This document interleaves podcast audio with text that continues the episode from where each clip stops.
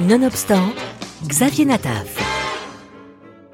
Cette histoire commence à Vienne en 1935. Tout juste mariés, Alma et Willem devront quitter l'Autriche avec la montée en puissance du parti nazi. Ils suivront les routes de l'exil, comme beaucoup d'autres avec eux. Ils voudraient bien s'installer à New York, mais les États-Unis, comme d'autres pays l'ont déjà fait, leur interdisent l'entrée sur leur territoire.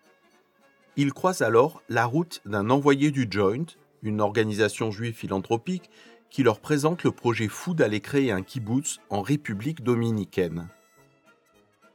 La bande dessinée Les Déracinés raconte cette épopée. Illustrée par Vinoc, c'est Catherine Bardon qui signe le scénario adapté de son propre roman éponyme. Ce qui m'a donné envie de raconter cette histoire et depuis très longtemps, c'est une rencontre avec un des pionniers de cette aventure.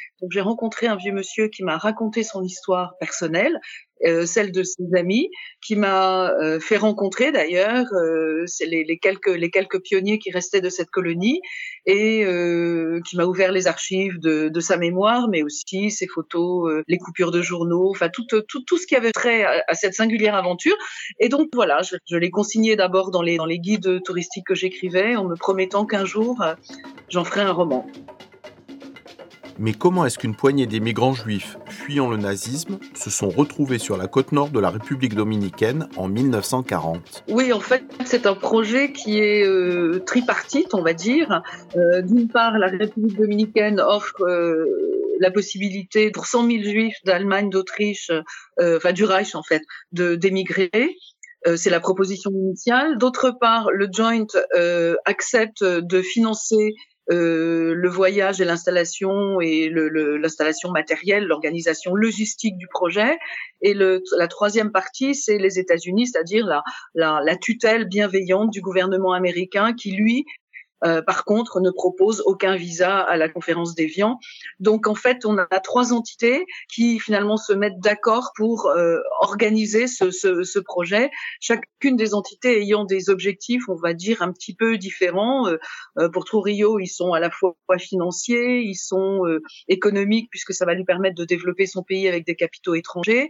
Euh, ils sont aussi euh, ratios, ce qui est un paradoxe, puisqu'il lui, il a comme objectif euh, non, non avoué de blanchir sa population. Pour le Joint, c'est à la fois politique, géopolitique euh, et humanitaire.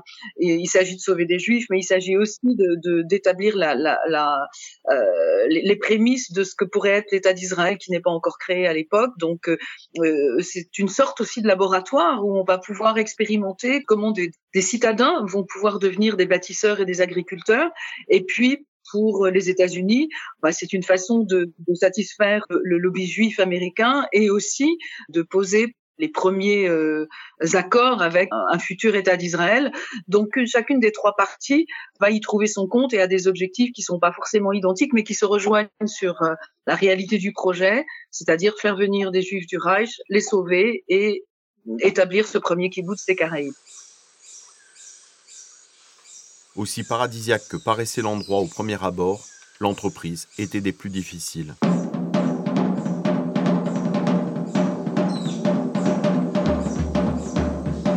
Et après 11 heures de piste, rien.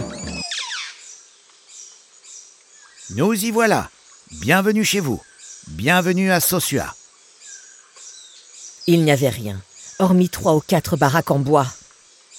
Cela faisait plus d'un an que nous étions partis de Vienne, et notre périple s'arrêtait ici, sur cette petite bande de terre poussiéreuse, coincée entre l'océan et la forêt. Ils construisent ex nihilo parce qu'il reste rien du tout de la plantation bananière euh, initiale. Donc ils vont être confrontés vraiment au challenge de faire sortir de terre une ville ou un village au début à partir de rien donc ils vont construire des routes, ils vont construire des, adductions d'eau, ils vont construire des, pas des routes plutôt des pistes, euh, ils vont construire des maisons, ils vont construire une synagogue, et puis ils vont se mettre à l'élevage, euh, d'abord à l'agriculture et ensuite à l'élevage. Donc c'est vraiment une réinvention complète de leur vie. Excusez cette entrée en matière, mais vous aurez compris qu'ici, tout est à faire. Tout appartient à la communauté, puisqu'il n'y a pas de propriété privée. Chacun de vous recevra une dotation d'équipement et une allocation mensuelle de 9 dollars par personne à dépenser au magasin général. Vous serez affecté aux différentes équipes de travail avec un système de rotation. Levé à 6 heures, repas au réfectoire. La bande dessinée Les Déracinés aux éditions Phileas de Catherine Bardon et Vinocq rend hommage à des pionniers qui n'ont pas eu peur de prendre leur destin en main et de créer au cœur de la jungle un projet totalement fou.